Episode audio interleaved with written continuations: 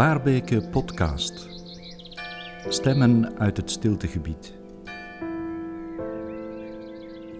Een ziekenhuis, daar kruisen mensenlevens op bijzondere momenten. Wie ziek is, heeft rust nodig, maar daar ontbreekt het vaak aan. Kathleen Verhelst is moreel consulent in het ziekenhuis AZ Jan Portaals in Vilvoorde. Ze is de bezieler van de stille ruimte daar. En daarnaast is ze therapeute en docente. Ze neemt ook de stilte mee op reis. Een gesprek in het Waarbekenhuis. Dag Kathleen. Dag Christine. Welkom in Waarbeke. Dank u wel. Waar u alles bent gepasseerd. Ja, klopt. Ik ben hier met een vriendin al verschillende keren komen fietsen. Hier in Waarbeken en in de omgeving. We houden hier heel erg van het glooiende van de omgeving. En ik zelf ben vooral ook verslaafd aan de vergezichten. Ik kom eh, zelf uit Antwerpen, een stad die heel erg volgebouwd is. En ik mis het daar vaak ook fysiek om eh, ver te kunnen kijken. En daar is hier uiteraard geen gebrek aan. Dus ik ben hier graag. Doorgaans prijzen we de akoestische kwaliteiten van Waarbeke, maar voor jou zijn ook de visuele kwaliteiten van belang. Ja, klopt. Voor mij is eigenlijk uh, ook visueel ver kunnen kijken een vorm van ruimte ervaren, zoals dat bij akoestische momenten ook het geval is. Hè. Um, stilte en ruimte liggen voor mij heel dicht bij elkaar. Dus ver kunnen kijken geeft mij op een bepaalde manier rust. Ja. Misschien ook als tegengewicht uh, voor je drukke bezigheden, want ik heb er al een aantal opgesomd. Je bent moreel consulente, therapeute, docente. Vertel eens in het kort waar je zo al mee bezig bent, eh, Kathleen. Ik werk inderdaad op heel veel verschillende plekken. Mijn vaste job is twee dagen in het ziekenhuis als moreel consulent en één dag in de groepspraktijk als psychotherapeut. En alle andere activiteiten van supervisie, docent, bijscholingen geven, lezingen geven, al die dingen die zijn eigenlijk zo vrije opdrachten die er af en toe eens bij komen. Dus op zich, op een week tijd, werk ik eigenlijk niet zo verschrikkelijk veel. Maar ik heb wel heel veel verschillende plekken waar ik te werk gesteld ben. En eigenlijk bevalt mij die manier van werken wel, om zo overal ene voet binnen te hebben en toch ook een voet buiten, omdat mij dat ook vrijheid geeft. Nu, alleszins op alle plekken waar ik aan de slag ben, um, komt er toch elke keer opnieuw hetzelfde thema aan bod. Een soort rode draad, ja? Ja, klopt. Een rode draad die mijzelf heel dierbaar is, waar ik in mijn persoonlijke leven ook veel affiniteit mee heb, denk ik waardoor in de jaren in mijn professionele leven eigenlijk ook wel wat heb uitgebouwd. En dat gaat dan vooral over thema's die te maken hebben met zingeving, eenzaamheid, verlieservaringen, vergankelijkheid, zo de, de dingen des levens. Hè. De grote um, thema's des levens, ja. ja. de grote thema's. Um, op een bepaalde manier voel ik mij daar thuis, die liggen mij ook. Ik uh, ben daar graag mee bezig met mensen. Dus dat komt bijna altijd terug op al die plekken waar ik aan het werk ben. Daarnaast um, noem ik ook het woord creativiteit. Ik vind mezelf een redelijk creatief iemand, maar ik bedoel met creativiteit ook vooral de creativiteit die mensen aan de dag leggen om om te gaan met soms moeilijke of, of, of lastige situaties. Ik heb, uh, ben nu 15 jaar aan de slag ongeveer en nog steeds kan ik ontzettend veel respect en bewondering hebben en heel erg gefascineerd zijn door de creativiteit die mensen hebben om iets van hun leven te maken of het zo goed mogelijk uh, vorm te geven. Dus dat is een tweede thema dat, dat elke keer terugkomt. En het laatste waar ik um, toch veel mee bezig ben, impliciet of expliciet, is zo het leven volgens een natuurlijk levensritme. En dan heb ik het vooral over... Ik zelf ben redelijk gevoelig aan vervreemding. Um, en dat gaat over zo een, een dag-nachtritme, voelingen met seizoenen. Um, niet te veel met digitalisering bezig zijn, zo rechtstreekse contacten hebben met mensen, intimiteit. Allee, zo alles wat eigenlijk heel onmiddellijk aanleunt bij het feit dat wij in C natuurlijke wezens zijn of zo. En waar ik Wat eigenlijk we gaandeweg merk... vergeten zijn. Ja, ik heb toch die indruk, ja, of toch zeker hier in het Westen, ik weet niet of dat, dat overal zo is. Maar ik merk inderdaad zowel bij de patiënten in het ziekenhuis als bij de studenten die ik op school zie, als bij heel veel uh, cliënten die ik begeleid, dat er vaak klachten zijn die vertrekken soms vanuit die vervreemding en waar ik heel graag mee aan de slag ga, omdat ik denk dat daar meerwaarde in kan liggen. Dus... Op al die verschillende werkplekken? Ja. Met een uh, prachtige set waarden. Het zou mooi zijn als iedereen zo'n soort set voor zichzelf zou kunnen tekenen. En dan in het professionele mhm. leven stappen met, met dat als leidraad. Weinig mensen doen dat. Hè? Je bent vaak in de eerste plaats een winkelier of een leraar. Mm Jij draait het om. Ja, klopt. Ik ben uh, ik ben natuurlijk professioneel geschoold en ik functioneer ook binnen een professionele setting. Maar eigenlijk ben ik daar in de eerste plaats Kathleen. En de manier waarop ik werk leunt heel, heel nauw aan bij de manier waarop ik zelf in het leven sta. Ehm, ik denk eigenlijk aan, aan Laura Pearls, is een belangrijke dame geweest in de geschiedenis van de gestaltherapie. Ik ben zelf gestaltherapeut. En zij heeft ooit gezegd van uh, hoe dat je je leven vormgeeft, op die manier doe je ook aan politiek, sowieso. Je kan niet niet aan politiek doen. En dat is denk ik iets wat... Ik, vind ik kan mij daar wel in vinden. Zodat ik eigenlijk... Ik vind het fijn om mijn leven, mijn privéleven en mijn werkleven vorm te geven op een manier dat ik er, dat ik er ook zelf helemaal achter sta. En ja, ik ehm, ben daar zichtbaar in, in mijn kleine wereldje. En soms vinden mensen dat inspirerend, soms vinden ze dat raar. Maar het is wel mijn manier van kleur laten zien of zo. En uh, dat bevalt mij wel. En hoe moeilijk is dat? Heb je dan nog nooit iets moeten doen tegen je zin? Een, een, een, taak uitvoeren, een job uitvoeren waar je toch met lange tanden aan begon, omdat het eenmaal moest, omdat er brood op de plank moest komen? Jawel, jawel. Zeker in het begin, als ik net afgestudeerd was. Ja, je moet ergens beginnen. Maar dan, ja, dan kon ik dat toch altijd wel zien als een noodzakelijk onderdeel voor een, een langere droom die ik wou realiseren of zo. Dus het is... Ik denk niet dat ik ik denk dat ik te eigenzinnig ben om puur uit, dingen uit te voeren waar ik ethisch dan vooral niet zou achter kunnen staan. En uiteraard zijn er opdrachten die, die, die mij meer liggen dan andere. Maar ik denk dat ik dan vooral in mijn hoofd wat schakelwerk verricht, waardoor ik toch de zin ervan kan vinden voor mezelf. Als het echt niet meer gaat, en dat is al een paar keer geweest, dan kan ik eigenlijk niet anders dan vertrekken en een andere plek, een andere werkplek zoeken. Um, en dan opnieuw het, uh, het risico nemen van geen inkomen te hebben. Dat, dat durf je dan te nemen. Die sprong durf je te wagen. Ja, eigenlijk wel. Ja. Ja. Ik denk dat als het echt heel erg nodig is, dan zal ik altijd volgens mij wel werk vinden, als het dan maar puur is om, om, om een inkomen te voorzien. Als dan, um, zolang dat dan niet nodig is, vind ik het niet zo moeilijk. Al, ik vind het wel spannend, maar niet zo moeilijk om ehm, mijn hart te blijven volgen, ook in het werk. Ja. Ja. Je spreekt over de grote thema's in mensenlevens, mm wat zich ook weer spiegelt in de waarden die jij uh, wil uitdragen in je werk. Um, maar bij jou zit dat niet op een, een, abstract, op, op een academisch niveau. Je bent geen filosoof geworden, je bent nee. uh, een persoon geworden die vooral met mensen omgaat, met ja. praktische ja met de praktische kant van het, mm -hmm. uh, van het leven, toch? Ja, klopt. Omdat daar, ik heb, mijn eerste studie was een universitaire studie, ik heb eerst klassieke filologie gestudeerd. Heb ik heel graag gedaan, maar ik merkte tegen het einde van die studie dat ik moeite begon te krijgen met het academische wereldje, zo, dat toch een redelijk gesloten wereldje is. En um, ja, ik wou echt wel met twee voeten in de realiteit staan. En ik heb altijd heel veel affiniteit blijven houden met die academische wereld, maar ik had ook iets anders nodig. En dat was eigenlijk ja, de, gewoon de mens zoals jij en ik, die probeert iets van zijn leven te maken, zoals ik daarnet zei.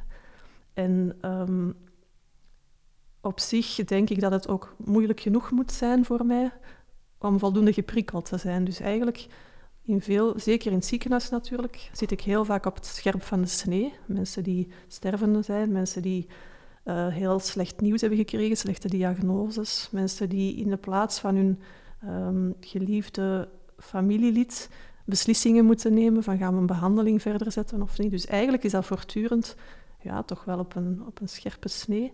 Maar op een bepaalde manier doet mij dat ook goed. Allee, ik ben, ik ben, um, dat houdt mezelf ook scherp, ook in mijn eigen leven. Hè. Zo, te beseffen dat elke dag gedaan kan zijn, of te beseffen dat elke dag iets um, mijn plannen kan door, doorsnijden, dat zorgt er ook voor, vind ik zelf, dat ik een heel vervullend leven leid, um, omdat ik er zo voortdurend van bewust ben. Um, niet dat ik dan de hele tijd bij een soort stress rondloop van oei. Ik moet eruit halen wat erin zit, ja, want de volgende minuut ja, kan het voorbij zijn. dat zeker nee. niet. Of dat ik het allemaal één grote uh, doemdenkerij heb of zo, helemaal niet. Ik denk dat ik redelijk licht in het leven sta. Maar ik, ik, ik, vind, ik ben er wel heel dankbaar voor dat ik heel goed besef dat er naast de, de kracht van leven, dat er ook heel wat fragiliteit is of zo. En dat die daarom niet slecht moet zijn. Ik vind, uh, ik vind dat er heel veel moois in fragiliteit kan liggen. Dus... Je hebt misschien ook wel wat wijsheid uit die klassieke tijd meegenomen. Sowieso, ja. Die je nog altijd kan gebruiken. Absoluut. Tijdloze klassieken. Absoluut. Ook toen wisten ze al dat het niet altijd zo eenvoudig Ja. is om eh, met de levensvragen om te gaan. Ja, klopt. Je hebt het al even aangeraakt, je werkt in het ziekenhuis. Mhm. Eh, moreel consulent, dat is zo'n beetje de vrijzinnige Mhm. tegenhanger van de pastor in een ziekenhuis. Iemand die geestelijk eh, patiënten bijstaat. Hoe, hoe, hoe omschrijf Ja. je zelf eh, die functie? Het is inderdaad, de, mijn, mijn opdrachtgever is het ziekenhuis en mijn inhoudelijke opdrachtgever is de studie op morele bijstand. Dus die vertrekt inderdaad van de vrijzinnige gemeenschap. Ehm, en ik werk samen met de katholieke pastor, met de protestanten, met de imam enzovoort. Ehm, dus in de eerste plaats is het een eh, levensbeschouwelijk aanbod. Maar in de praktijk is dat ondertussen, misschien ondertussen, dat weet ik niet, maar ik eh, kom in de praktijk vooral tegen dat het vooral gaat over algemene thema's zoals rouw en verlies en zingeving en zo. En eigenlijk zelden over de echt mensen die uitgesproken vragen hebben naar een moreel consulent. Ehm, maar het klopt wel, in, in de zorg heb je zo vier, vier pijlers. Hè. Als iemand goede zorg wil bieden, dan heb je een fysieke pijler, wat dat vooral artsen en verpleegkundigen zorgen. Je hebt een eh, sociale pijler, waar de sociaal werkers veel mee bezig zijn, met de familie, eh, relaties, maar ook met verzekeringen en ziekenfondsen en dat soort zorg. Dan heb je een psychologische zorg en daar zorg je de, de psychologen voor. Dat gaat dan vooral over, over mensen die pathologisch lijden, depressief zijn, obsessief, pathologische angsten hebben enzovoort. En dan heb je een existentiële pijler en dat is de pijler waar ik onder val samen met mijn collega's. En dat gaat dus over al die levensvragen. Vaak trage vragen, vragen waar ook niet altijd een antwoord op is. Ehm, daarin verschillen we Meestal ook met de- niet, misschien zelfs. Nee, klopt. Daarin verschillen we ook met de psychologen bijvoorbeeld. Zij kunnen echt een behandeling starten en ergens naartoe willen werken. Wij ehm, zijn vooral beschikbaar voor het verhaal van een patiënt, zonder meer. En eigenlijk door te erkennen waar die mee zit, ehm, proberen we, allee, proberen we, geven, is het, het gesprek is eigenlijk een helende functie. Het gesprek heeft een helende functie. Zo door gewoon samen van mens tot mens daarover te kunnen spreken. Of zelfs gewoon samen zwijgzaam aanwezig te zijn, omdat er geen woorden meer zijn of zo. Dat kan op zich een heel helend effect hebben, zeker ook in een ziekenhuis, waar dat eigenlijk toch ook wel een heel grote vervreemdende sfeer hangt. Absoluut, Zo, ja. En waar weinig tijd is ook voor eh, hulpverleners om Ja. in stilte naast een bed te zitten zonder woorden. Ja, klopt. Maar voor jou is de tijd er dan wel. Of je kerft die uit in je, in je dag om daar tijd voor te maken. Ja, ehm, ik moet daar uiteraard ook over waken. En ik heb niet eindeloos de tijd. Maar tijd maken is wel een onderdeel van mijn job. Dus ik eh, zorg er ook voor dat ik tijd heb. Vooral juist omdat die thema's tijd en ruimte nodig hebben. Eh, maar het is dus perfect mogelijk dat ik eh, met iemand op de kamer een kwartiertje gewoon van naar buiten zit te kijken en, en dat er toch iets heel waardevol heeft plaatsgevonden. Veel collega's vragen zich soms af van wat zit je daar eigenlijk te doen? Dat is toch wel gemakkelijk om daar zo wat te gaan zitten zitten. Maar het aardsmoeilijke in mijn job is om juist niet te gaan willen invullen of, of oplossingen te gaan bieden of de tijd te gaan volbabbelen vanuit een eigen ongemak. Ehm, maar juist te kunnen dragen wat dat er zich aandient zonder meer of zo. Je moet goed kunnen luisteren. Sowieso, ja. En goed kunnen zijn. in plaats van doen. Ehm, Hoe kom je dan terecht bij, bij bijvoorbeeld een eh, patiënt die palliatief is? eh, die zal het misschien niet meer zelf vragen? Nee, de Of, verpleegkundigen die eh, ja? weten dat wij bestaan Mhm. en zij stellen het soms voor aan patiënten. En dan kunnen zij er al of niet, al dan niet op ingaan. Ehm, wij gaan zelf ook rond, maar niet op, de, niet op alle afdelingen en ook niet in de kamers, want dat mogen we niet. Ehm, maar we hebben zowel affiches ophangen van ons aanbod en op palliatieve gaan we wel sowieso rond. We hebben een palliatieve afdeling met zes bedden. En als er iemand wordt opgenomen, gaan we sowieso even langs om, eh, om ons aanbod voor te stellen. En dan laten we die patiënt ook met rust, maar dan weet hij wel dat wij bestaan. Dus dat zijn eigenlijk de voornaamste manieren om onder de aandacht te komen. En heb je er een idee van hoe vaak je dan mag terugkomen bij een palliatieve patiënt? Of, eh, Dat ligt niet vast, dat is op basis wat de patiënt wenst. En, of als hij het niet kan aangeven, wat de familie wenst. Ehm, soms gaan het bij palliatieve patiënten gaat het soms, zijn het soms echt gesprekken. Um, die gaan over, ja, binnenkort is mijn leven gedaan. Ik heb daar wat schrik van, ik weet niet hoe het gaat zijn. Maar ook, ik blik terug op mijn leven, dat ligt er nog open, daar heb ik spijt van, enzovoort. Dat wil ik graag doorgeven aan mijn kinderen. Dus dat zijn echt inhoudelijke gesprekken. Maar soms, naarmate dat iemand slechter wordt, is het echt gewoon stil aanwezig zijn. Omdat iemand bijvoorbeeld angst heeft om alleen te sterven en daar dan zich gerustgesteld voelt dat ik daarnaast zit, bijvoorbeeld. Wat ik zelf trouwens vaak heel rustgevende momenten vind. Um, en dan nog verder in het, uh, in het sterfsproces zijn we vaak belangrijk voor de familie. De familie vindt het soms beangstigend dat iemand gaat sterven. En vaak geven we echt uitleg over wat er gebeurt, wat, wat er fysiek gebeurt bij, bij het uh, stervende familielid. Maar soms geven we ook wat tools van hoe dat ze de kamer persoonlijk kunnen inrichten of wat dat zij kunnen doen terwijl ze aan het waken zijn. Omdat mensen vaak zich ongemakkelijk voelen om daar zo wat, wat rond te hangen. Dus dan is dat onze taak. En dan net na het overlijden is het vaak ook um, het opvangen van die familie. Zo onmiddellijk als de patiënt nog in de kamer is. Um, dus eigenlijk is dat wel een proces waarin op verschillende manieren ondersteuning wordt geboden. En in het beste geval is er dan inderdaad familie en nog wat steun van, van, van jou of van, van een collega van jou. Mm. Maar in, in sommige gevallen is er misschien ook wel niemand. En ben jij de enige die aan, aan, aan het bed blijft zitten tot het eind. Dat, dat zal al wel gebeurd zijn, neem ik aan. Ja, dat is sowieso al gebeurd. Um, wat ik zelf niet zo evident vind, is soms, soms kiezen mensen voor euthanasie. En uh, krijgen ze daar ook toestemming voor. Dus dan wordt die euthanasie ook gepland. En iemand die geen familie heeft, heb ik al een paar keer gehad, die vraagt dan aan mij of ik op het moment van de euthanasie mee aanwezig wil zijn. Eigenlijk gewoon om niet alleen te moeten zijn. Uiteraard doe ik dat, ik vind dat ook niet zo'n probleem. Maar ik merk dat ik dat wel moeilijk vind, omdat je zo... Ik weet nooit goed wat ik dan wel of niet moet zeggen. Dus meestal uh, maak ik dan met, met, uh, met mijn gezichtsuitdrukking of, of, zonder woorden, maak ik dan zo even duidelijk dat ik wel ondersteunend aanwezig ben of zo. Maar dat is bijvoorbeeld zo'n moment wat voor mij valt onder een moment waar eigenlijk geen woorden meer zijn. En dan, in het begin probeerde ik daar wel nog van alles in te proppen, maar ondertussen kan ik het ook wel gewoon stil laten zijn. Op een manier dat die patiënt toch voelt dat ik wel aanwezig ben of zo. Dus dat is elke keer wat zoeken.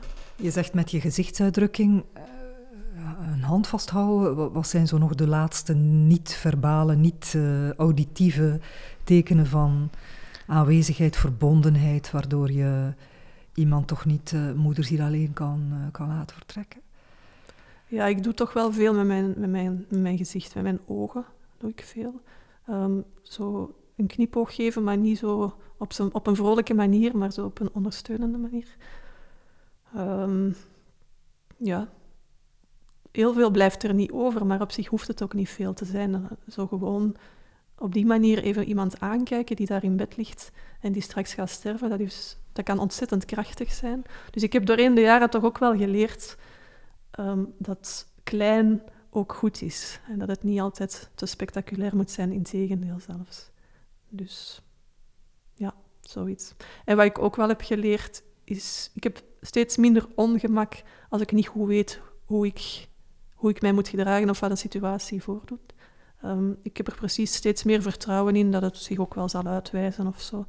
En daarin ligt natuurlijk wat de expertise binnen die job ook. Hè. Um, je kan niet zo met een, met een checklist binnenstappen en, en alles aanvinken. Het is toch vaak ook wel wat in het ongewisse dansen. Maar dat is een plek waar ik eigenlijk heel graag vertoef. Eerder dan in de duidelijk afgebakende lijntjes. Ja. En je zegt dat nu wel cool, de expertise van 15 jaar dit werk uh, te doen. Mhm. Maar het wordt er niet uh, lichter op, denk ik, om dat mee te maken. Uh, een aantal keren iemand ja, te zien sterven en te begeleiden tot het einde. Wat mhm. doet dat met jou?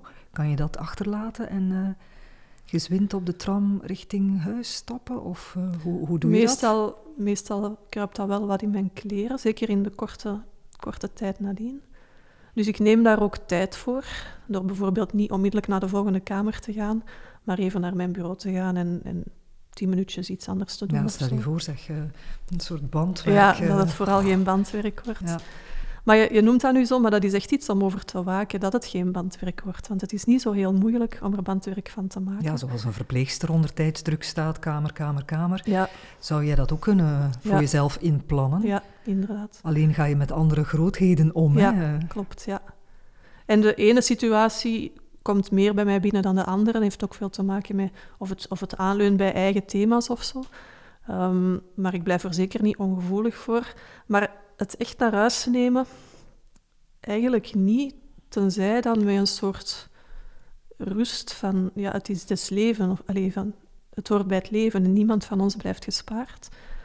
Um, ik zou bijvoorbeeld nooit in, in de bijzondere jeugdzorg kunnen werken. Dat weet ik nu al. Ik denk dat ik het geen dag zou volhouden. Waarom niet? Omdat ik daar te veel zou willen redden, um, te veel um, onmogelijke situaties zou zien. Ook doordat het om, om kinderen gaat die nog niet de vrijheid hebben om zelf hun weg te vinden. Er en, zijn die heel een, en die nog een lang leven voor zich hebben. Ook al, ja. In dat opzicht is het bij u mm -hmm. eindig. Klopt, ja, dat is waar. Ja.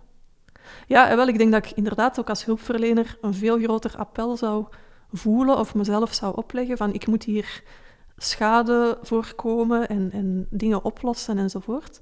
Er zijn heel wat collega's die daar ontzettend goede werk in verrichten en ik ben heel blij dat zij dat kunnen, maar ik, lig daar, ik ben daar niet voor in de wieg gelegd. Terwijl dit soort thema's, hoe ingrijpend of hoe intens dat ook zijn, het zijn dingen waarvan dat ik zeg, ja, dat, dat hoort bij het leven of zo. En ik hoef als hulpverlener niet ineens nog grote spectaculaire dingen te doen. En dat ligt mij veel beter. Um, ja, het zal misschien ook de aard van het beestje zijn, ik weet het niet goed.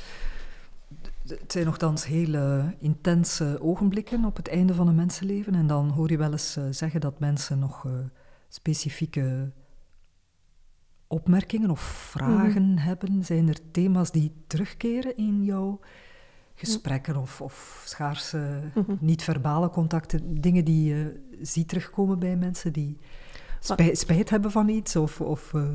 Wat er heel vaak terugkomt, is als er een slechte of geen relatie meer is met kinderen, dat komt altijd, altijd als eerste naar boven. Mensen die hier naar verlangen om hun kinderen terug te zien of vaker te zien.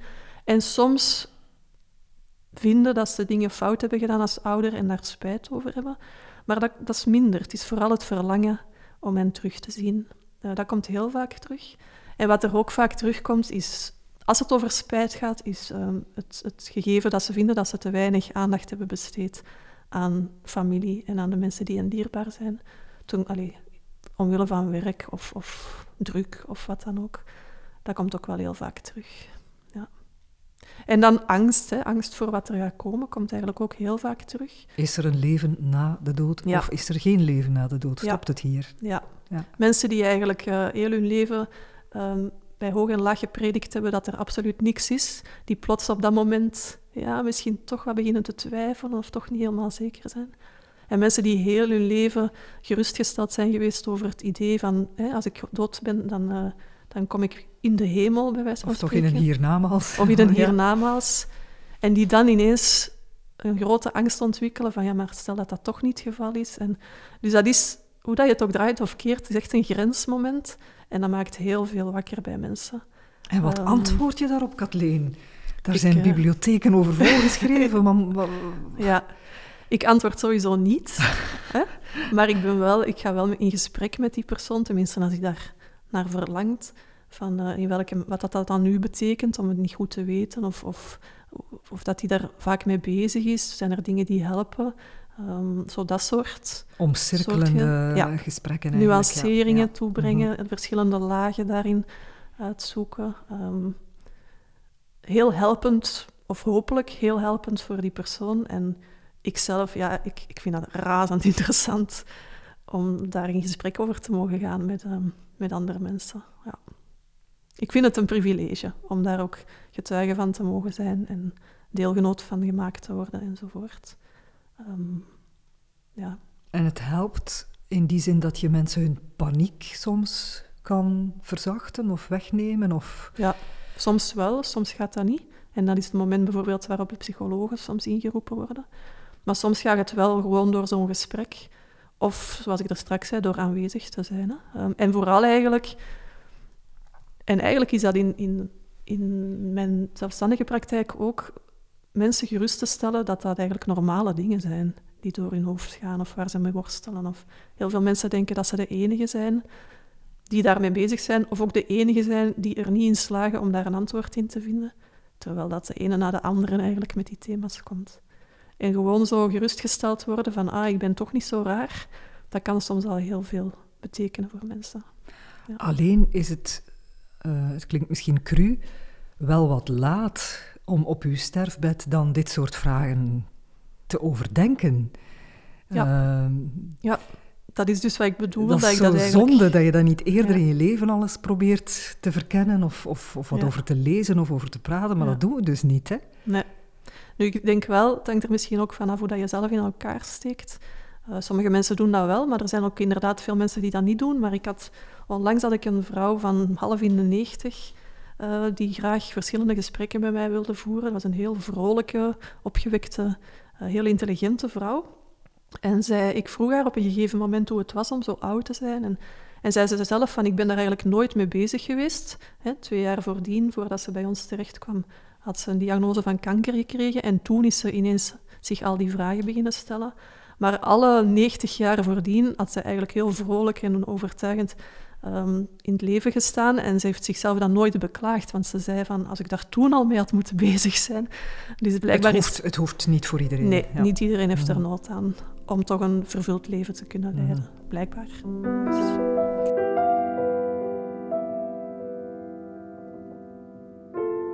Kathleen, je bent een betaalde kracht in het ziekenhuis als ja. moreel consulent, maar er zijn ook veel palliatieve vrijwilligers aan de slag. Mhm. Ehm, hoe kijk je daar naar? Uh, wordt er genoeg, ja, ik zal het maar zeggen, geld geïnvesteerd in dat soort zorg? Hè? Je sprak over de vier pijlers, mhm. maar dat soort van existentiële zorg. Mhm. Wordt daar genoeg, uh, worden daar genoeg mensen en middelen voor ingezet? Of is dat toch iets wat vooral berust op een, op een part-time hier en een vrijwilliger daar? Uh? Ja, het wordt wel stiefmoederlijk behandeld. Um, nu, de vrijwilligers op palliatieve die hebben bij ons wel een andere functie. Er is een duidelijk onderscheid. Dus zij, zij houden uh, patiënten soms wel gezelschap, maar zij spelen bijvoorbeeld ook gezelschapsspelletjes met patiënten, of ze nemen ze iets mee naar buiten, of ze doen zo praktische dingen. Dat is eigenlijk de functie van de vrijwilligers bij ons op een palliatieve afdeling. Terwijl wij toch meer echt een, een, een, een duidelijk afgebakend domein hebben waarop dat we aan, aan het werk zijn. Maar het klopt wel in het algemeen dat er eigenlijk heel weinig wordt geïnvesteerd in dat, die pijler van de zorg. Is dat een goede zaak? Dus ik vind dat jammer natuurlijk. Um, maar langs de andere kant, mensen komen in een ziekenhuis in eerste instantie vaak voor die fysieke pijler en hebben daar ook de meeste nood aan. Tegelijkertijd heb ik, merk ik soms als ik, als ik door de wandelgangen loop, zijn heel, er zijn heel wat mensen die tot bij ons terechtkomen via de verpleging of wat dan ook. Maar er zijn twintig keer meer mensen die niet bij ons terechtkomen en die daar ook allemaal liggen. En dat is wel, vind ik vaak, een heel confronterende gedachte. Ehm, als ik door de gangen loop. Ik denk, maar ik ben er wat bescheiden in, want ik weet het niet zeker, maar ik denk dat het wat in de lijn ligt met ook hoe onze samenleving ook georganiseerd is. En dat dat eigenlijk ook thema's zijn die op deze moment um, weinig zichtbaar aanwezig zijn, waar weinig ruimte wordt aangegeven. Wij leven ook in een samenleving die op het moment heel veel heil vindt in meetbare dingen, alles in vakjes steken. Um, ik zie dat ook in de praktijk, de tweede lijn geestelijke gezondheidszorg en die diagnoses. Ten eerste worden het er meer, maar ten tweede worden ze ook steeds enger. En als je niet in zo'n vakje valt, dan bestaat het eigenlijk niet waar je last van hebt. En dat is iets wat ik bijvoorbeeld in het ziekenhuis ook zie gebeuren. En die branche van existentiële zorg, ja, dat zijn eigenlijk allemaal thema's die niet zo makkelijk in vakjes te steken zijn, waar heel veel onduidelijk is, onbestemd. Um, ik heb, naar mijn aanvoelen, is onze samenleving daar steeds minder toe in staat om die onbestemdheid te laten bestaan. En volgens mij uh, trekt zich dat wat door in de mhm. gezondheidszorg ook. Dat klinkt negatief, maar is er toch geen omslag bezig, stilaan, van wel... mensen die zich vragen stellen bij de, de, de rat race van het uh, nog gezonde, geleefde ja. leven, ja. en die daar toch even ook uh, ja, zelfs uh, gedwongen worden om stil te staan door, door fysieke klachten. En dan daarna de weg gaan van zichzelf de vragen durven te stellen, mhm. die een ander mens misschien alleen op zijn sterfbed onder ogen durft te zien. Ja, er, ik, ik, zie ook wel een beweging. Mhm. Inderdaad, vooral in het zich afvragen, bedenkingen maken. Misschien nog niet altijd in daar dan een vorm aan kunnen geven of een verandering in het persoonlijk leven kunnen brengen. Maar het wordt alleszins al meer in vraag gesteld dan pakweg twintig jaar geleden of zo, denk ik. Hè. Ehm, maar goed, ook dat is een trage evolutie. Ik ben er zeker niet pessimistisch rond. Um, ik, ben er, ik geloof er eigenlijk in dat, allee, ja, dat als iets heel erg in het ene doorschiet, dat er sowieso ook een kanteling zal komen als reactie.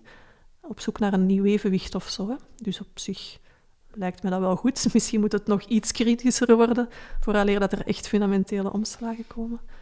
Maar, ehm, maar op zich is er inderdaad wel een, een beweging gaande. Ja. ja. Het is voorzichtig, soms, denk ik. Dat mensen zo voorzichtig aftasten. Zo van, hoe zou het zijn als ik daar eens bij stilsta? Hoe zou het zijn als ik dat eens in vraag stel? Ik zelf, in mijn persoonlijke leven, vind het heel waardevol om omringd te zijn door heel wat mensen die eigenlijk ook wel hun eigen weg gaan. Soms is dat een weg die ik zelf niet zou kiezen, maar het feit dat ze die eigen weg gaan, bemoedigt mij en inspireert mij om dat zelf ook te mogen en kunnen en durven blijven doen of zo. En dat is iets waar ik andere mensen vaak ook toewens, dat ze zich ook laten omringen door misschien wat eigenzinnige figuren, waardoor het ook wat makkelijker is of wat meer ruggensteun uh, voorhanden is om, ja, zoals ik daarnet zei, uw hart wat te kunnen volgen. Of vooral um, om te kunnen gaan met de gevolgen van de keuzes die je maakt of zo. En daar dan een zekere rust in vinden.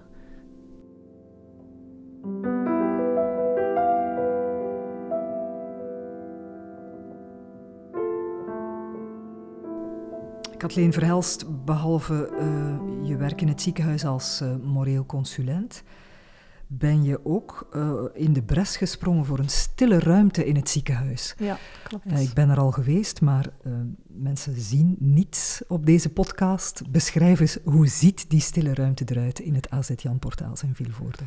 Onze stille ruimte is nu, ik denk, drie jaar oud, drie jaar open. Het is een heel ruime ruimte, um, dus er is weinig ingevuld, er is veel leegte. Um, zij, ze kijkt uit op, op de tuin, dus er is natuur waar je op kan kijken. Dan is er een plekje waar je een kaarsje kan branden. Er is plek um, om in een gastenboek iets te schrijven, maar er zijn ook intentiebriefjes. En dat zijn eigenlijk kleine papiertjes waar mensen op kunnen tekenen of iets kunnen schrijven en dat dan in een box kunnen steken die daar ter plekke aanwezig is. Er is een, ehm, een schaal waar dat stenen liggen en je kan als je wil de naam van iemand die je dierbaar is op die steen leggen en dan schrijven en dan daar in de schaal leggen.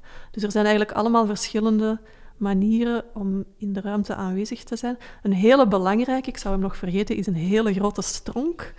Een boomstronk die we cadeau hebben gekregen van een uh, houtbewerkingsbedrijf in de omgeving van Vilvoorde. En op die stronk zitten twee wezentjes, twee figuurtjes, die gemaakt zijn door um, een artieste die zelf uh, ooit kanker heeft gehad, twee keer zelfs in haar leven, en die eigenlijk speciaal voor de ruimte en ook vertrekkend vanuit haar eigen ervaringen die figuurtjes voor ons heeft gemaakt.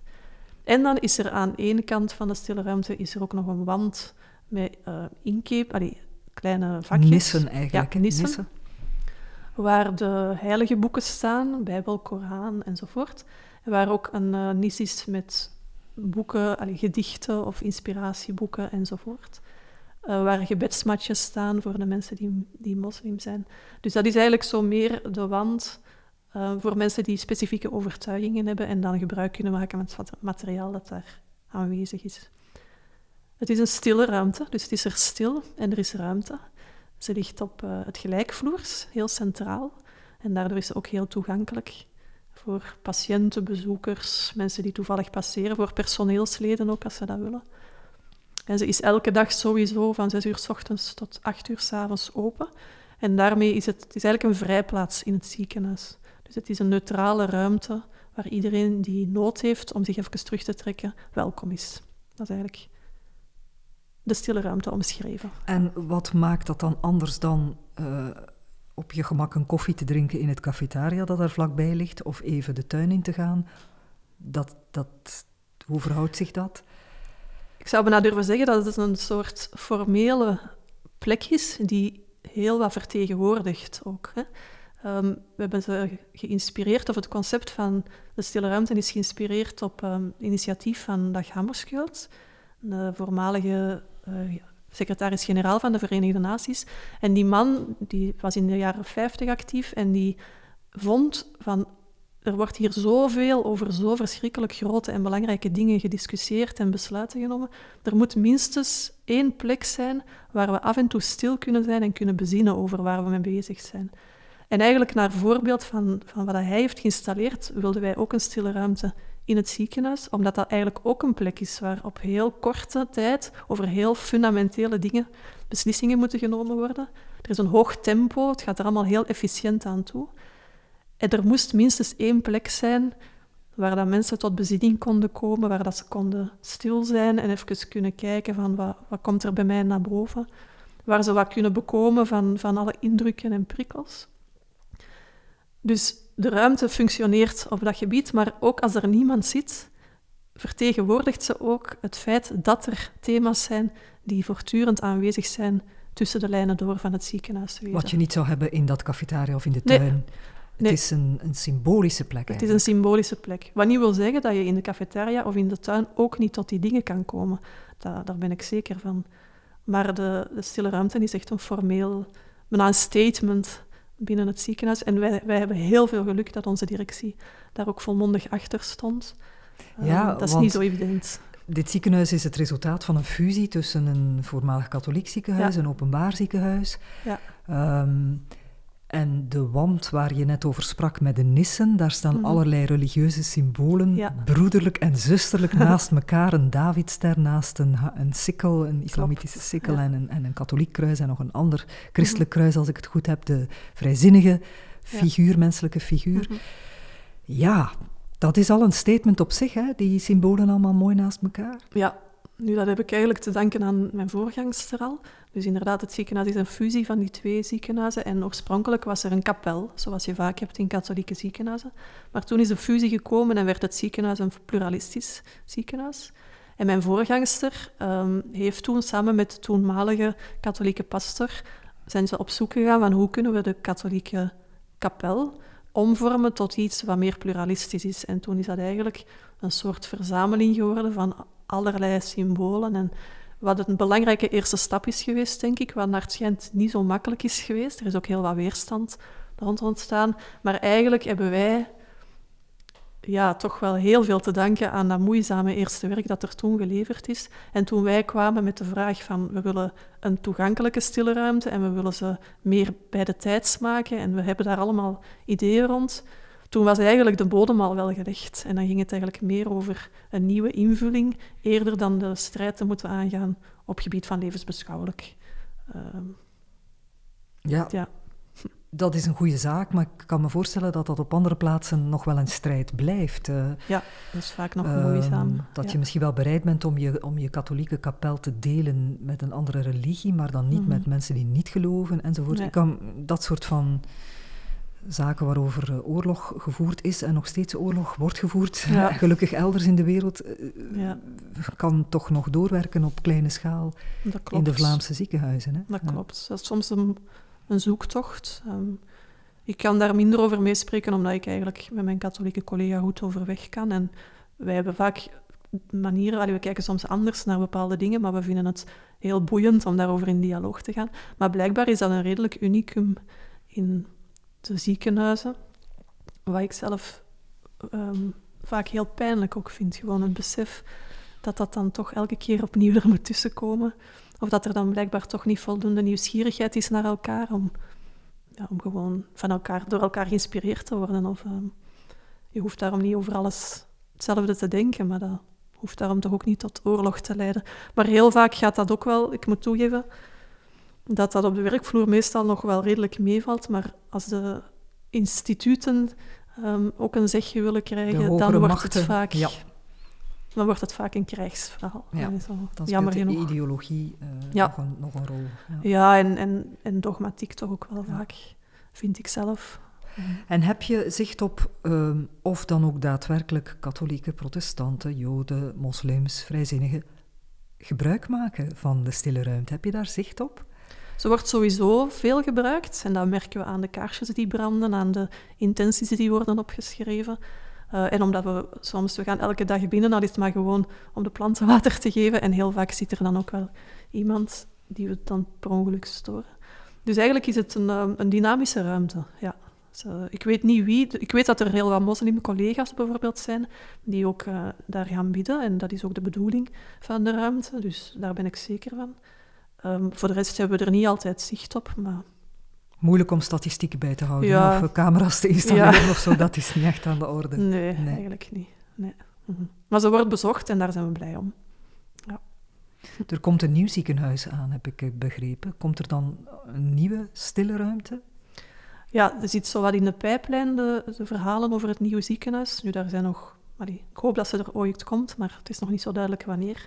Maar wij hadden wel zo onmiddellijk toen we wisten dat er een nieuw ziekenhuis kwam, dachten we van we willen nu al met de architect samenzitten, want we willen het hebben over de plaats van de stille ruimte. Want in het geval van deze stille ruimte is het een bestaande ruimte die omgevormd is tot. Hè? Het is niet gebouwd als stille nee, ruimte. Het was een deel van het ziekenhuisgebouw eigenlijk dat vrijgesteld is geworden voor deze Maar je zou het inderdaad kunnen omkeren en al bij ontwerp rekening houden met. Hè? Voilà, dus we hadden al zo, we hebben zo even met hen samengezeten. En toen, nu, ik spreek al wel over een paar jaar geleden, maar toen hebben we eigenlijk, zijn we in de richting gegaan van een ruimte die in de tuin aanwezig is. Een soort kiosk, waar um, mensen door de tuin kunnen wandelen om er toegang toe te krijgen. En mensen die bijvoorbeeld bedlegerig zijn of zo, via een, een, een gang ook de weg daar naartoe zouden kunnen vinden. En dat is natuurlijk... Alleen voor de rest hebben ze nog niet ingevuld. Maar dat zou je, droom, idee... je droom zijn. Amai, ja. ja, absoluut, ja. Ja, dat zou prachtig zijn. Als een stille ruimte in een tuin zou kunnen staan, dan denk ik dat we echt heel veel... Ik had nu eigenlijk al... In de huidige ruimte staat die hele grote stronk. En dat is eigenlijk al een overwinning om in een ziekenhuis, waar steriliteit en, en hygiëne toch hoog in het vaandel wordt gedragen, ik vond het al een hele overwinning dat we die stronk binnen hebben gekregen. Met alle beestjes die erin zaten. Ja, daarom. Ja. ja, dus ik had al... natuur binnen de ja, van, het clean, van het clean ziekenhuis. Klopt. Dus als dan de ruimte nog eens helemaal in de natuur zou kunnen staan, zou het zo mooi zijn. Hè? Maar dat is toekomstmuziek. We hadden het al over de moeilijkheid om, om vaak die uh, uh, religieuze eisen te verzoenen. Mm -hmm. Maar er komen toch wel stilaan wat meer van dergelijke stille ruimtes in ziekenhuizen, heb ik de indruk. Um, mm -hmm. Zijn jullie een inspiratiebron? Wordt daarover overlegd? Uh, ja, ik krijg eigenlijk regelmatig een vraag van collega's van hoe hebben jullie dat aangepakt? Kan je foto's doorsturen? Um, en niet alleen hoe heb je het architecturaal aangepakt, maar ook bijvoorbeeld hoe heb je het met de collega's van andere overtuigingen aangepakt? Wat is de visie die er bij jullie achter zit enzovoort? Dus ja, daar gebeurt wel wat. Um, en soms komt de vraag tot bij ons, omdat we op verschillende fora wat zichtbaar zijn geworden als stille ruimte. Maar soms hoor ik het plots um, los van ons van ah, ze zijn daar bezig met een stille ruimte uh, te installeren. Ik vind dat alleen maar een, een goede zaak. Dus, maar het blijft wel een strijd, niet alleen die, die religieuze, dogmatische strijd, maar ook om ruimte, denk ik. Ja. Elke vierkante centimeter van een ziekenhuis is potentieel ja. uh, gegeerd hè, om, uh, ja. om, om kabinetten of laboratoria of wachtkamers of wat dan ook. Om daar dan een ruimte te maken die tot niets dient. Ja. Mm -hmm. ja, het is eigenlijk bijna een, het is eigenlijk bijna een statement van een directie als ze zeggen van we gaan die ruimte, of we gaan een ruimte vrijstellen voor existentiële zorg, hè, want ze valt onder de pijler van existentiële zorg. Dat is, een, dat is een keuze die directie heel bewust moet maken. En niet iedereen maakt die, denk ik. Um, natuurlijk zitten zij ook met heel wat economische uh, belang, allee, belangen niet. Zij moeten ook met een heel economisch plaatje rekening houden. Hè. In het begin dacht ik elke keer zo van, allee, waarom krijgen we dat nu niet en waarom niet? Maar natuurlijk, als er geen geld binnenkomt, dan kan het ziekenhuis ook niet bestaan. Dus ik, ben ook, ik heb ook geleerd door in de jaren om vanuit andere hoeken te kijken naar, um, naar de betrokkenheid van directieleden of zo. Die misschien oorspronkelijk misschien niet zichtbaar zou zijn. Maar goed, onze, onze directie heeft gekozen om, om daar plek voor te maken. En op zich is het niet verplicht. Dus elk ziekenhuis kan volledig vrij wel of niet kiezen voor het installeren. Zou, zou dat wel moeten? Of, ja, of, of als, het niet, als het niet van harten is, is het misschien ook niet goed gedaan dan of zo? Of, uh, ik denk wel, als je er een installeert, dat, je ze wel, dat, dat het wel een goede ruimte moet zijn. Omkaders moet... met, met de juiste mensen ja. die ervoor zorgen. En, ja, ja, en dat ze moet kunnen functioneren waarvoor ze dient. Anders heeft het volgens mij weinig zin. Ik denk wel, is er een stille ruimte noodzakelijk? Ik vind het vooral noodzakelijk dat er een plek is, zelfs al is dat dan een tuin, waar mensen zich even kunnen terugtrekken. Dat wel. Um, en ik vind het fantastisch als er een stille ruimte is, waardoor dat je heel dat, de mogelijkheid van bezinning en introspectie kan aanbieden. Moest dat niet gaan, dan denk ik van ja, zorg dan op een andere manier dat, er, uh, dat mensen zich ja, even uit de chaos en de drukte kunnen. Want het is chaos, hè? Uh, Absoluut. Zelfs op een, op een, een kamer, zelfs in een, in een ja. ontwaakruimte, ja. noem maar op. Het is lawaaiig, het is druk. Uh, Klopt. Ja. Er, er, is heel veel um, verloop van mensen ook. Een wachtkamer is dan zo'n beladen ruimte. Hè? Dat is dan stiller, mm -hmm. maar dan, ja, dat mm -hmm. is de meest beladen plek ter wereld. Mm -hmm. wat, uh, wat mij betreft. Het is een bedrijf eigenlijk. Ja. Hè? Het ja. is een, een, een heel uh, dynamisch bedrijf. Maar als je ziek bent, je slecht voelt, ook wel bang bent, misschien wat brozer of fragieler bent, dan komen al die indrukken honderd keer sterker binnen dan, dan het anders al zou zijn. En ik weet niet of, dat, of dat, dat altijd, mensen dat altijd beseffen. Zo, um. Dus ja, misschien is dat ook wel... Dat is ook een van onze taken, of het valt mee in ons takenpakket, om zo de menswaardigheid in het ziekenhuis te bewaken. En dat ligt bijvoorbeeld in die kleine dingen. Iets waar ik ook wel graag mee um, een bijdrage aan lever. Maar dat is eigenlijk ook met op een bepaalde manier, met bepaalde ogen rondkijken. En en dan gaat het misschien niet altijd om de behoefte aan stilte, akoestische stilte bij mensen. Nee. Maar ook om, uh, om een warm menselijk contact. Uh, want wat, ja. dat is natuurlijk de connotatie van stilte die we nu een beetje achterwege laten, namelijk ja. de negatieve connotatie van mensen die echt niemand hebben om ja. tegen te praten. Ik Mhm. denk niet dat er veel mensen uh, daarin plezier vinden om dan met bed en al naar de stille ruimte gebracht te worden, om daar dan nog een keertje stil te moeten Klopt. zijn. Mm -hmm. Ik, ik, druk het misschien karikaturaal uit. Je kan de ene niet tegen de andere afwegen, maar het zijn wel twee verschillende behoeften. Mm -hmm. Ja, het gaat, onder één eigenlijk, dak. het gaat eigenlijk voortdurend over afstemmen wat die specifieke patiënt nodig heeft. Hè. En elke patiënt zit in een andere context of heeft ook een andere geschiedenis.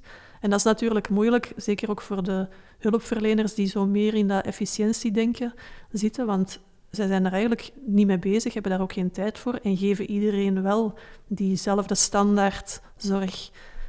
En dan is het een beetje aan ons, vind ik, om daar toch wel de differentiatie in te vinden tussen wie heeft wat nodig. Maar het kan bijvoorbeeld ook gaan over iemand die op de gang in een bed ligt te wachten op bijvoorbeeld een, een, een, een onderzoek. Hè. En ik kom daar voorbij, dus ik, ik zeg even goeiedag. En een kwartier later kom ik om een bepaalde reden terug voorbij en ligt die mevrouw daar nog altijd. En dan ga ik wel even een babbeltje doen van, amai, je ligt hier al een tijdje. En, en dat zijn zo kleine dingen.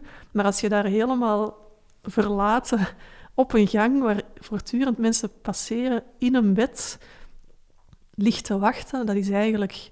Ja, dat is ontzettend naakt of zo. En dan, uh, en dan kan het een verschil maken als iemand even contact maakt, eerder dan er gewoon voorbij loopt. Of, en zo, dat zijn van die kleine dingen. Die, maar eigenlijk zijn dat dingen die ik in de trein ook doe, of op straat eigenlijk ook doe. Um, alleen is het dan niet in een professionele ja, functie. Het is natuurlijk wel nog pregnanter inderdaad om daarin je volledige kwetsbaarheid Absoluut, uh, ja. van God en iedereen verlaten in de Absoluut. gang te liggen wachten tot het, tot het jouw beurt is. Ja, dat is wel... ja.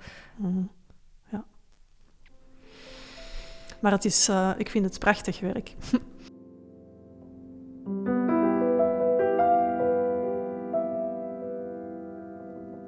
Kathleen Verhelst, um, naast jouw werk in het ziekenhuis, speelt stilte een rol in je bredere leven? Ja, absoluut. Stilte is voor mij op verschillende manieren heel belangrijk. Ik zou bijna durven zeggen levensnoodzakelijk. Um, sowieso akoestische stilte. Ik, uh, ik, ben heel gevoelig voor geluid. Ik, ik heb zo standaard in mijn handtas oorstoppen zitten en dat heb ik al jaren. En allee, te pas en te onpas steek ik die in in de winkel, op de trein, uh, als er drukke straten zijn enzovoort. Um, dus ja. Zo defensief, hè? Wat blieft? Ja, defensief, de helm op, stoppen in. Ja, het is echt het zo... is ver gekomen. Ja, het is echt zo mezelf in een bel steken of zo, um, ter bescherming. Maar ik eh, merk wel als ik het niet doe, dat ik heel veel spanning opbouw. Dus doe ik het wel. En uh, wat ik er straks ook al zei, een, visuele stilte. Zo heel veel, ja, ik vind het fijn om ver te kunnen kijken. Dat geeft mij een zekere rust. Maar stilte heeft voor mij heel veel te maken met ruimte. Ook in mijn agenda. Ik, uh, ik heb een redelijk lege agenda. Ik werk niet zo heel veel per week. Ik waak er ook over als ik met mijn partner op stap ben. We hebben eigenlijk zo de, um, de afspraak van twee dagdelen kunnen we iets doen en één dagdeel moet vrij zijn, moet leeg blijven. En misschien dat we dat dan toch nog invullen of zo, maar zeker niet op voorhand gepland hebben. Uh, ik, ben, ik ben heel graag onbereikbaar. Ik vind het niet zo heel moeilijk om mijn telefoon af te zetten. Um, ik bescherm mij ook wel wat tegen nieuwsberichten en voortdurende input van informatie. Um, ja, omdat ik het anders zo niet echt verwerkt krijg, ook niet, denk ik. En dan wat ik er straks ook zei, dat ik um, mij graag op die oningevulde plekken bevind tussen de hokjes in onze samenleving ook of zo. Maar in die zin, misschien zo wat Ton Meijer, een uh, Nederlands cultuurfilosoof, die spreekt zo over een soort modern nomadisme. En daar herken ik me eigenlijk wel. Ik vind het boeiend om... Allee, ik zei er straks al, denk ik, dat ik redelijk beschouwend in het leven sta. En ik vind het boeiend om vanuit zo'n nomadische plek um, aan de rand toe te kijken wat er allemaal gebeurt rondom mij. Um, en daar op een bepaalde manier niet helemaal mee samen te vallen. Ik denk, ik denk dat ik het toch wel nodig, nodig heb om eerder op een, aan de rand te functioneren. Als ik ergens volledig deel van uitmaak, vind ik dat al snel claustrofobisch. Um, en het bevalt mij prima aan de rand. Ja. dus, uh, je spreekt over dat ruimtelijke perspectief en de vergezichten waar je van houdt. Ja. En ook het feit dat je niet graag vastgeschroefd wordt op een stoel op één plaats. Klopt. Uh, voor mij ligt een boek van jou, Getaande Huid. Heet het uh, ondertitel Logboek van een zwerver. Mm -hmm. uh, het is een, een, reisverslag van een mm -hmm. lange trip die je hebt gemaakt. Vertel eens. Ja, ik ben um, in 2013 samen met mijn partner op de fiets gestapt. En toen zijn wij in een jaar over land tot in Singapore gefietst. En toen vonden we het een gruwelijke gedachte om op een vliegtuig te stappen en twaalf uur later terug thuis te staan. Dus toen zijn we als passagiers van een zeecontainerschip terug naar Europa gevaren. En dat is een ervaring geweest die je volgens mij een zwerverservaring kunt noemen. Uh, we zijn vertrokken als toeristen, denk ik wel, en als reizigers, zoals dat je dat doet als je vanuit het westen op vakantie gaat. Dus ik had een heel grote verzamelwoede om uh, bij elk kerkje en elk museum alle foldertjes mee te nemen. Eigenlijk uh, propten we zo al onze dagen vol. Ja, dat werkt natuurlijk goed als je twee weken op vakantie bent, maar niet als je een jaar onderweg bent. En gaandeweg zijn er eigenlijk steeds meer um, vaste constructen die we, die we hadden om, ons, om onszelf overeind te houden, zijn die steeds meer in de berm terechtgekomen. En langzaamaan is het eigenlijk van een reis naar een levenswijze geëvolueerd. En zijn we eigenlijk in een soort modus terechtgekomen waar ik, wat mij betreft, eeuwig had kunnen doorfietsen. Het maakte ook niet zoveel niet meer uit waar we naartoe fietsten of wat dat we wel of niet tegenkwamen. We leefden vooral buiten. We leefden op ons eigen tempo. Um, we hadden wat fysieke inspanning, waardoor ik ontzettend goed sliep, wat hier in België niet altijd het geval is. Dus het was een levenswijze die heel erg um, mij op het leven geschreven was. Wat heb je onderweg laten waaien? Hm, veel. Want ik had toen, toen ik het boek las zelfs de indruk dat je jezelf op den duur ja. liet opgaan in het Klopt. geheel. Ja. ja, dus ik zei er net al zo, in Europa ja, was ik toch nog wel als een echte reiziger onderweg, had ik een grote verzamelwoede. Was ik ook eigenlijk veel aan het bekijken in functie van een thuisfront, dat ik dat dan kon vertellen. Maar ja, dat hou je niet vol, dus op een gegeven moment heb ik dat moeten loslaten. En in het begin vond ik dat heel onhandig, maar langs de andere kant was dat wel het moment waarop ik echt landde in de plek waar dat we toen aan het fietsen waren. En dan zijn we de moslimlanden doorgefietst, Turkije en Iran. En daar was eigenlijk Voordien konden we ons zo nog vasthouden aan de wegwijzers en onze talenkennis. Maar dat viel steeds meer weg. En toen waren het eigenlijk de mensen zelf die onze wegwijzers werden. Um, en die ons konden vertellen waar dat we konden slapen of, of een plekje vonden om te eten. En waar dat we oorspronkelijk...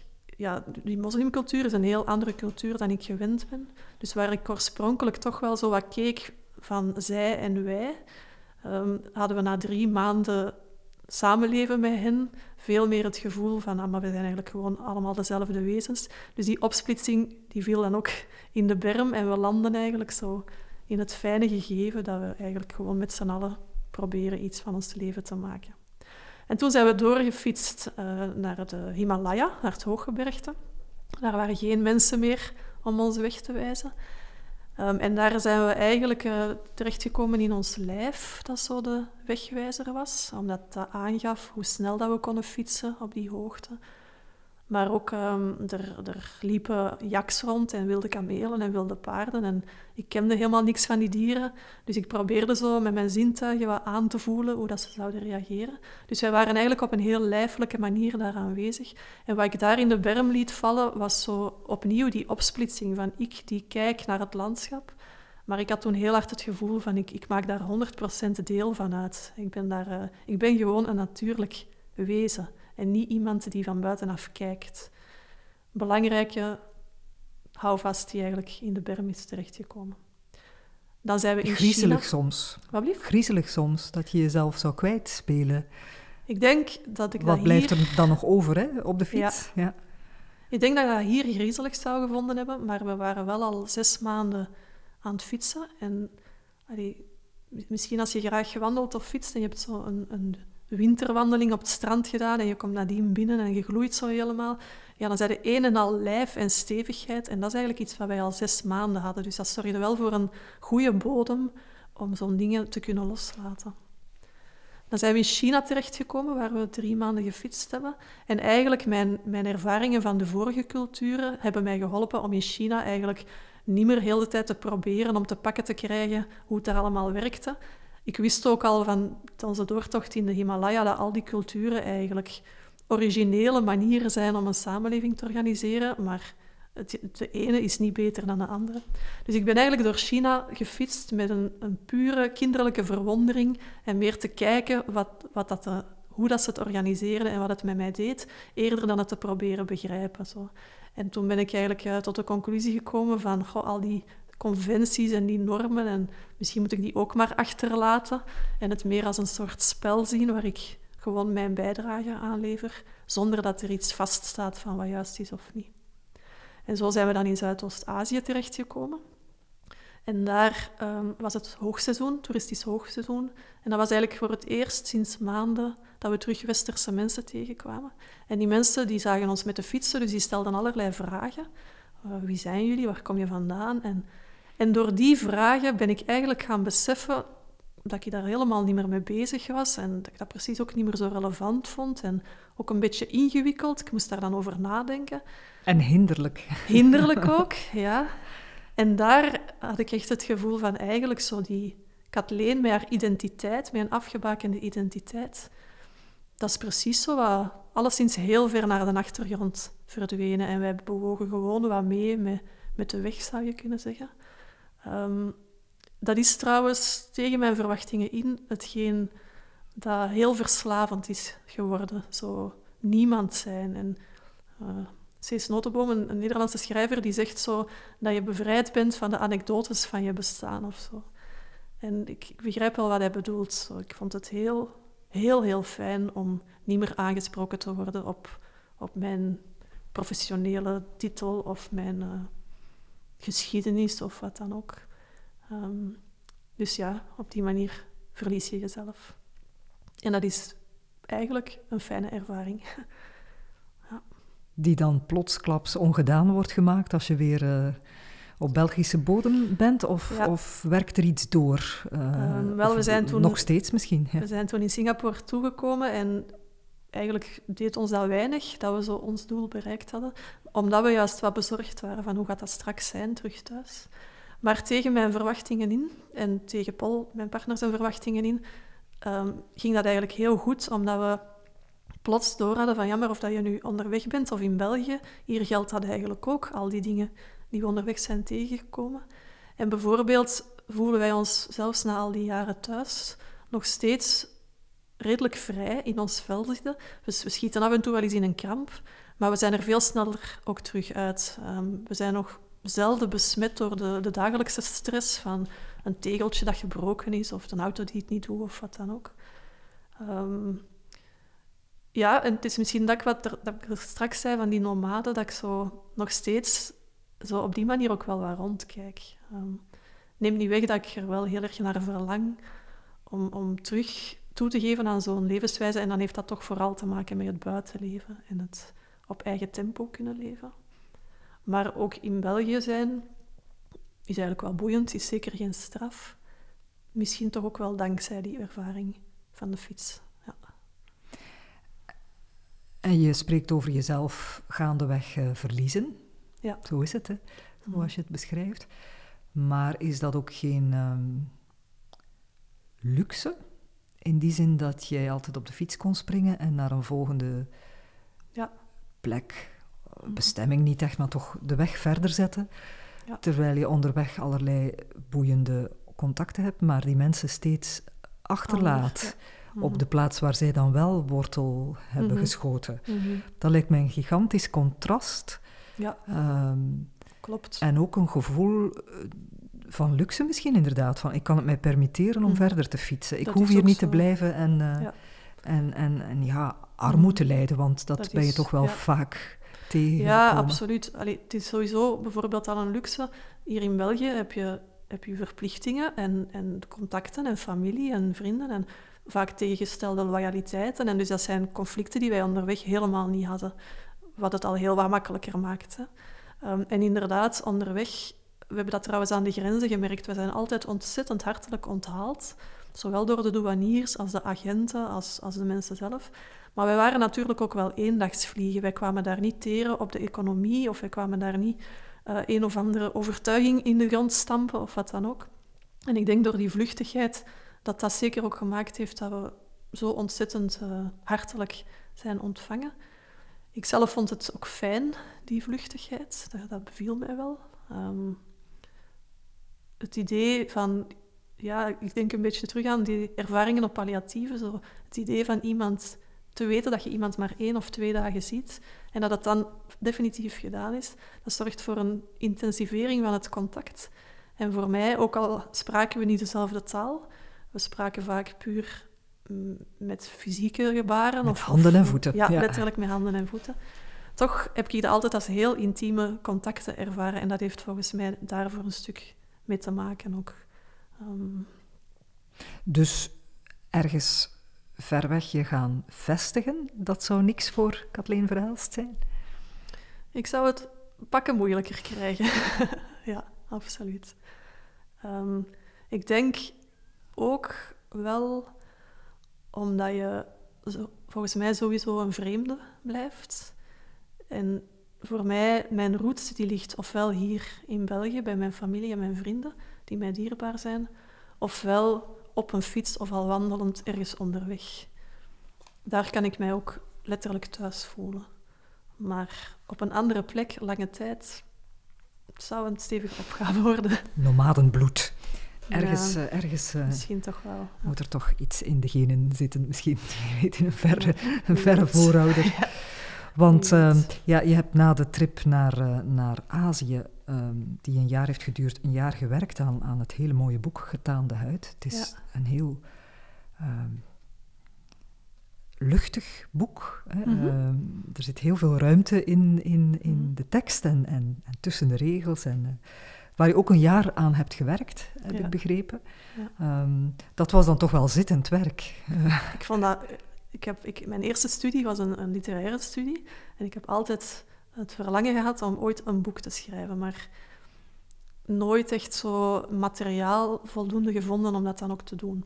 En deze reis leende zich daar natuurlijk heel goed voor. Dus ik ben dan aan mijn uitdaging begonnen en dat viel dik tegen. Um, vooral omdat het zo'n mentale inspanning is natuurlijk. En ook ja, op een gegeven moment vond ik het ook claustrofobisch om zo heel de tijd bijvoorbeeld over een alinea te zitten kouwen. En in het begin vond ik het eigenlijk echt niet fijn. Um, waar ik zelf van geschrokken was, want ik hou heel veel van taal en ik ben alleen verslaafd aan lezen. En Maar dat viel toch wel uh, tegen. En dan, het was makkelijker om een jaar te fietsen dan om een jaar te schrijven? Het was absoluut makkelijker om te fietsen, ja. Maar dan, toen het boek zo wat meer vorm begon te krijgen, toen heb ik zelf eigenlijk gemerkt dat ik er naar uitkeek om ermee bezig te zijn, omdat dat eigenlijk zo wat mijn rustplekje was en dan puur inhoudelijk ook. Um, ja, het, het, was een beetje nostalgie natuurlijk naar de reis, maar in het boek staan ook wel wat introspectieve dingen. En eigenlijk, door daarmee bezig te kunnen zijn, voelde ik zo even mij terug wat dichter geconnecteerd bij de dingen die voor mij belangrijk zijn. En dan is het eigenlijk een, een heel fijne manier geweest om, uh, om verder te schrijven. Ja. Die ook andere mensen kan inspireren door, uh, door het ja, boek uh, te lezen. Klopt, ja. Maar het kriebelt, Kathleen. Vijf jaar na de vorige trip mm. staat er een nieuwe fiets. Ja. Nomadische ervaring op het programma. Ja. Waar gaat het heen? We gaan um, in juli, als alles goed loopt, gaan we in juli terug vertrekken. Terug met de fiets. En dan gaan we van thuis uit richting Zuid-Afrika fietsen. Doe um, maar. ja, ja. Um, ja, misschien wel bijzonder om te vertellen is dat we eigenlijk toen we terugkwamen van de, van de fietsreis naar Singapore, dat we eigenlijk bijna op een kunstmatige manier hadden afgesproken dat we minstens vijf jaar thuis zouden blijven. Hoe, hoe groot de hunker ook zou zijn om terug te vertrekken. En dat had ermee te maken dat we uh, onderweg ook wel wat mensen zijn tegengekomen die al jaren aan het zwerven waren, maar die voor ons precies toch ook iets tragisch hadden gekregen van zo nergens nog een plek te hebben. Losgeslagen, echt. Ja, ja. Mm. eigenlijk op de dool, echt zo. En dat vonden we een te grote prijs, dat wilden we niet betalen. Plus, wij wilden ook, ja, we houden van ons werk, we houden van familie en vrienden en we wilden echt een roots blijven hebben. Dus we hebben dat vijf jaar gedaan. Zeker niet tegen onze zin, hè? maar het zijn boeiende jaren geweest. Maar toch vaak van, nee, we mogen nog niet vertrekken, want de hunker is er soms echt wel geweest. Dus nu geven we het terug toe, want we zijn vijf jaar thuis gebleven. En je trekt er opnieuw een jaar voor uit om die trip ja. te maken? Ja. ja. We gaan wel anders dan de eerste reis. De eerste reis was, was een reis waarin we nieuwsgierig waren met wat het met ons zou doen. Um, nu willen we echt wel een soort ma maatschappelijk engagement blijven aangaan. We zijn eigenlijk niet echt toe aan een sabbatjaar. En, uh, dus we hebben een werktitel en die luidt Hoe kan Afrika ons inspireren binnen ons vakgebied of binnen onze interessedomeinen. We willen dan graag mensen, plekken, organisaties, Afrikaanse liefst, bezoeken die zo wat in het verlengde liggen van die thema's. En dan zouden we er eigenlijk zo wat als fietsende reporter um, een klein beetje verslag over willen uitbrengen, beperkt. Maar dan vooral na de reis, misschien hier thuis, um, wel weer die ervaringen naast onze eigen werk, werkmanieren leggen en dan kijken of ze inderdaad wederzijds kunnen bevruchten. Dat is het concept. Maar we gaan naar Afrika, dus het kan nog alle andere kanten uitgaan. Ja. Want daar ligt uh, nooit iets vast. Hè. En of het een boek wordt of een vervlechting van de Afrikaanse uh, inzichten en methodes met jullie werk hier, dat, ook zien. dat is niet afgesproken. Dat uh, kan alle kanten uit. Nee, kan alle kanten op. Um, zelfs in die zin, in die mate dat ik mij eigenlijk niet zo goed kan voorstellen hoe dat je dat doet, om nu te zeggen, we gaan binnen twee jaar een boek schrijven of zo. Dat, um... Het gebeurt wel, hè? Mensen plannen dat soort van uh, dingen Ja, af. waarschijnlijk, ja. Maar dat, ja, dat is een gen dat ik toch ontbreek. um, nee, we gaan gewoon vertrekken en uh, we zullen wel zien hoe het loopt. Dat zal sowieso een verrassing zijn. Uh, in de eerste reis was dat ook, dat we, we wilden eigenlijk door Pakistan en India fietsen, maar de grens was gesloten. Dus toen moesten we ineens door China en Turkmenistan fietsen. Ja, dat zijn wel ingrijpende veranderingen. Um, we gaan ervan uit dat dat opnieuw het geval zal zijn. Dus we zien wel. Afhankelijk van politieke en andere Bijvoorbeeld. toestanden. Ja. ja.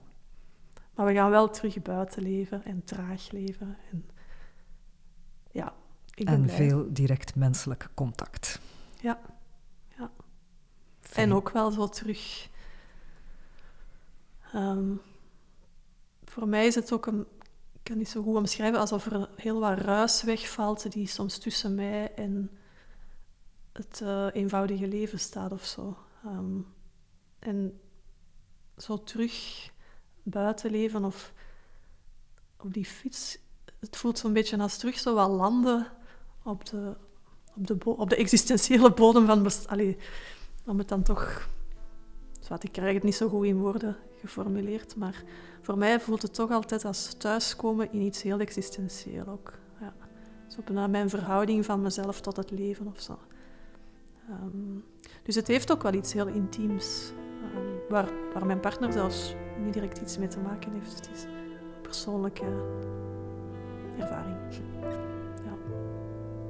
Ik wens je een boeiende reis, uh, Kathleen. Dank je wel. Nomadische Kathleen Verhelst, dank u wel voor uh, het interessante gesprek. Graag gedaan. Zowel over je werk in het ziekenhuis als, uh, als over je voorbije en toekomstige reizen. Dank je wel. Dank u ook.